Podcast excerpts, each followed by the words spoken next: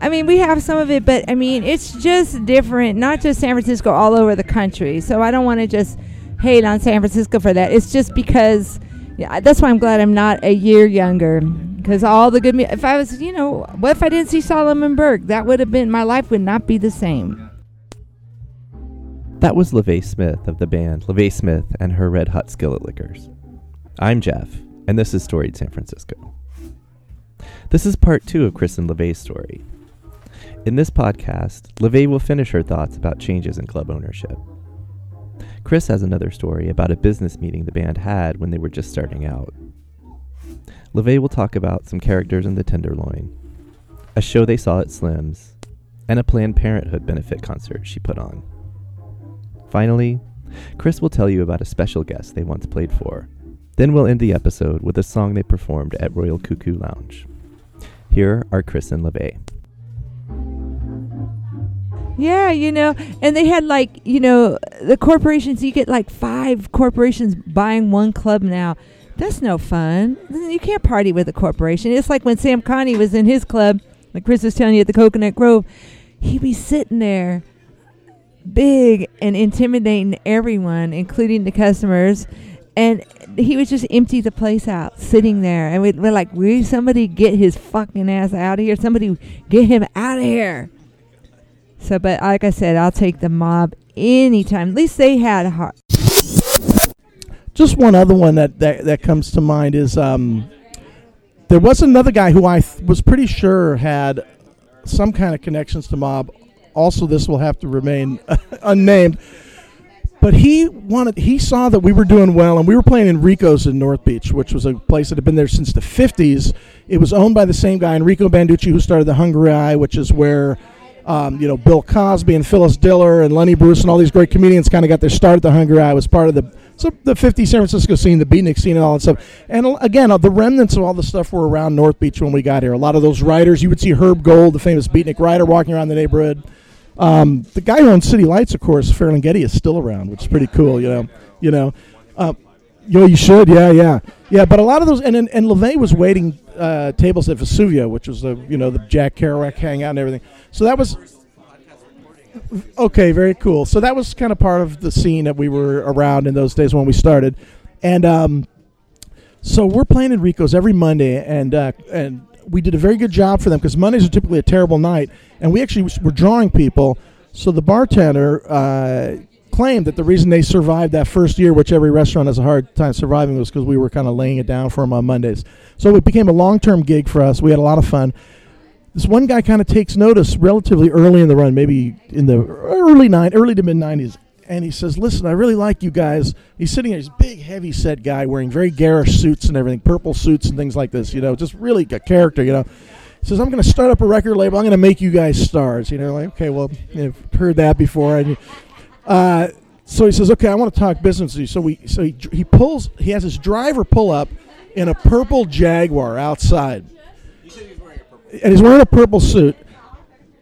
And, I, and we're like, okay, I guess we're going to go to his office or something and talk. This is after the gig, you know. We'll talk business, you know. So we'll give it a shot, you know. I mean, we're skeptical, but we'll give it a shot.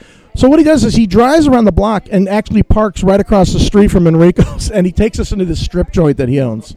Turns out his main businesses are strip joints and firing ranges. Okay, so that makes us even more. Yeah, yeah, yeah. Well, making money off of people's vices, I guess. Yeah, yeah. Um, who knows what he did on the side? So he takes us into the strip joint, and he's and he's trying to tell us that he's going to make us stars. And he wants to start this record label. In the meantime, like every once in a while, the manager will come and bring some poor woman who's stripping the club up, and he'll like berate them right in front of us, you know. And mean, and there's women dancing the bar nude right above us, f- within feet of us as we're having this conversation. It's just the most. It's the most surreal place to have a quote unquote business meeting, you know. And obviously, you know, so needless to say, after after like the second time of him berating one of these naked women in front of us, we pretty much decided right then and there we weren't going to do it. And then, of course, the trick is how do you find a, a, sort of gracious way to say no to this guy, you know? So that took a little while longer. Um, but he also strangely had a club. And like the guy in the basement, at one point that club was empty, and he just had a big desk in the middle of the club. It was completely empty. And he'd sit there, and there's like three telephones. Yeah, and this is before cell phones were really popular. And the guy had like three or four phones all around him. He's like picking. The, it just looked like a scene in some Coen Brothers movie or something like very silly. Anyway, these are some of the characters we encountered in the early days of uh, of our uh, our run. Yeah. We used to live in the Tenderloin, so like our on uh, O'Farrell and Hyde. And we had a lot of very interesting people live in our in our building with us. Uh, prostitutes, drug dealers, all the best people. It was a good time. we had a good time. We were um, on the fourth floor. Uh, always, always a party going on in the Tenderloin. You know, nineties. Yeah, yeah. One time, Chris saw a prostitute, a male, female, whatever. You know what I mean? A male, a, a, a transvestite prostitute uh, throw a high heel into a guy's car window, break it in the back. yeah. And one time Chris was working at Blue Lamp at the Blue yeah, he was working at the Blue Lamp with a pimp. His name is Fillmore Slim. Fillmore Slim, and he's a guitar player and singer. And he Fillmore Slim would be playing up there and then pimping on the breaks Chris was also telling you, I'll tell you about one night uh, when me and Chris went out to Slim's to see my hero Solomon Burke, okay. my favorite singer. It was 1992, and we were real, real young, and maybe just 21. I can't remember. And um, we're just having. He comes out in a purple, uh, sparkly suit, and it was the most amazing feeling. I mean, he is, you know, one of the greatest soul singers ever. But by the end of the night, he pulled me and Chris up on stage with him to sing Proud Mary. And we knew it. Yeah. I was like, oh, okay. They know it. Yeah. That was, yeah, it was random. No, he didn't know our band. We, yeah, it was at Slim's. That was really, really off, awesome. and you know, living in San Francisco is great. Meeting so many amazing people. Like one of my first shows I put on was Swing for Choice for Planned Parenthood and Ledisi, who's a famous singer now, one of the greatest singers, like Patti LaBelle says, she is the heir to her, you know, throne. and uh, I remember just seeing her for the first time. Like it must have been what Louis Armstrong was like to see for the first time because she is so electric. So that was that, and then going to Jack's back on uh, now it's called the Boom Boom Room. It used to be called Jack's, and they used to have a band called Jackie Ivory Quartet, and he was a great organ player. Uh, you know, I think I'm not sure if he worked with BB King. I think that was somebody else, but he worked with a lot of maybe uh, uh, Junior Walker and the All Stars, and um, you know those kind of bands. It was all African American band, all older, all from the you know from back in the day, all wearing uniforms. That doesn't exist here in San Francisco anymore. You know, all the good music that used to happen in San Francisco. We played. So we played once for Bill Clinton. Um, Bill Clinton had his his staff or whatever put together a, an entity they called the Saxophone Club, and the Saxophone Club was an effort to get college Democrats involved in the campaign or in the Democratic Party. That's what it was. So they would have events, and they had a big event at the Fairmont, and every every muckety muck in Democratic politics was there Willie Brown, Barbara Boxer, Feinstein, uh, Pelosi family, uh, you know the the the um, the Burton family you know, Willie Brown. They call it the Burton Brown machine. They were all there, you know, and uh, and then of course uh, Hillary and Bill, you know. And I have to say, I was all, we were always a little more progressive than the Clintons, but of course we wanted to see them succeed and everything like that. But of course. They, they beat after 12 years of Republicans. The, the whole world was relieved that they came in, you know, and there's a lot of excitement and this was already good. But the funny thing is, you know, our name is LeVay Smith and her Red Hot Skill Lickers. It's a bit of a risque name if you think about it. Uh, and the more you think about it, the more risque it becomes. And so they they asked us when we did this event for Bill Clinton, can, can we change? And this was, can you change the name? Because they thought it would be yes, they thought, and so it to be LeVay Smith and a Red Hot Jazz Band. And it was only some months, as as I recall, or maybe a year before all that scandal broke. So maybe they already knew, and they were trying to tamp down some, you know. But I, but a couple things I remember about them is that they, you know I was not like huge fans of them. You know, I was again I support them, but they there were things about them that rubbed me the wrong way. A lot of conservative legislation, etc.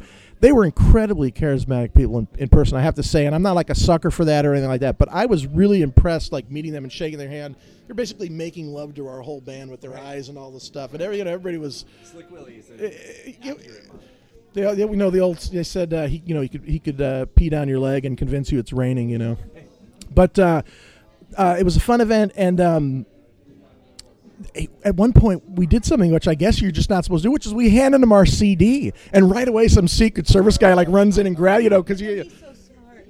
Yeah, LeVay, LeVay, tell tell us. He's so smart. He looked at it, and you know how smart Bill Clinton is. Nothing gets past him. He looked at that CD. Here, will you hold this? He looked at that CD and he said, "Is that really your name?" And what went on in his head was, "I want to fucking kill somebody."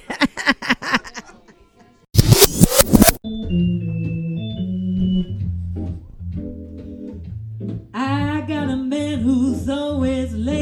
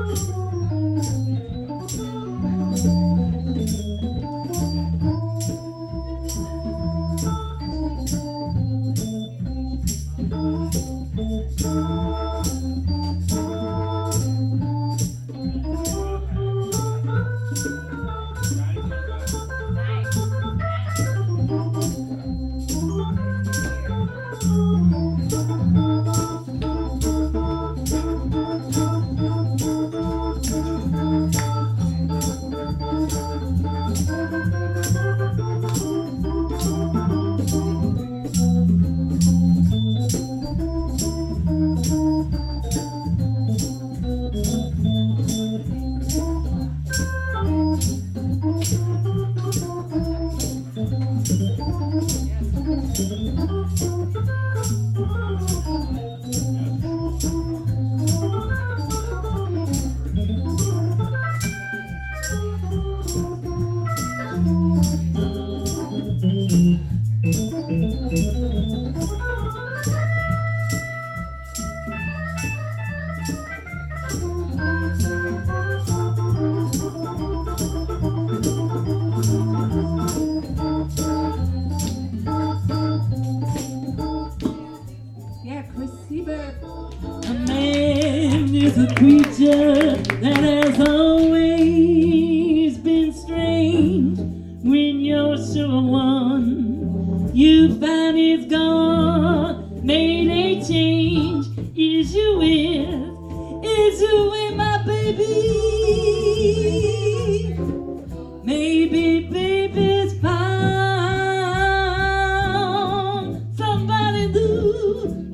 baby is, is my baby, still my baby.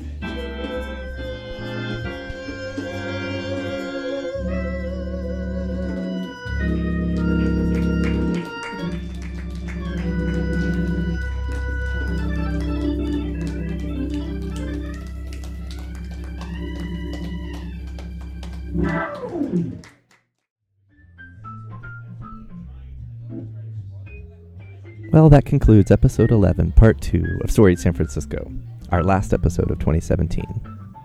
Please follow us on Twitter and Instagram at StoriedSF. We're on Facebook at Storied San Francisco. The website is storiedsf.com, and our email is storiedsf at gmail.com. Chris and LeVay have a regular gig at Royal Cuckoo Lounge every Sunday night. The full band, LeVay Smith and her Red Hot Skillet Lickers, plays all around the Bay Area. Check their website, levaysmith.com, for more information. Thanks for listening, and thanks for helping me get Storied San Francisco off the ground. We'll see you next week. Happy New Year.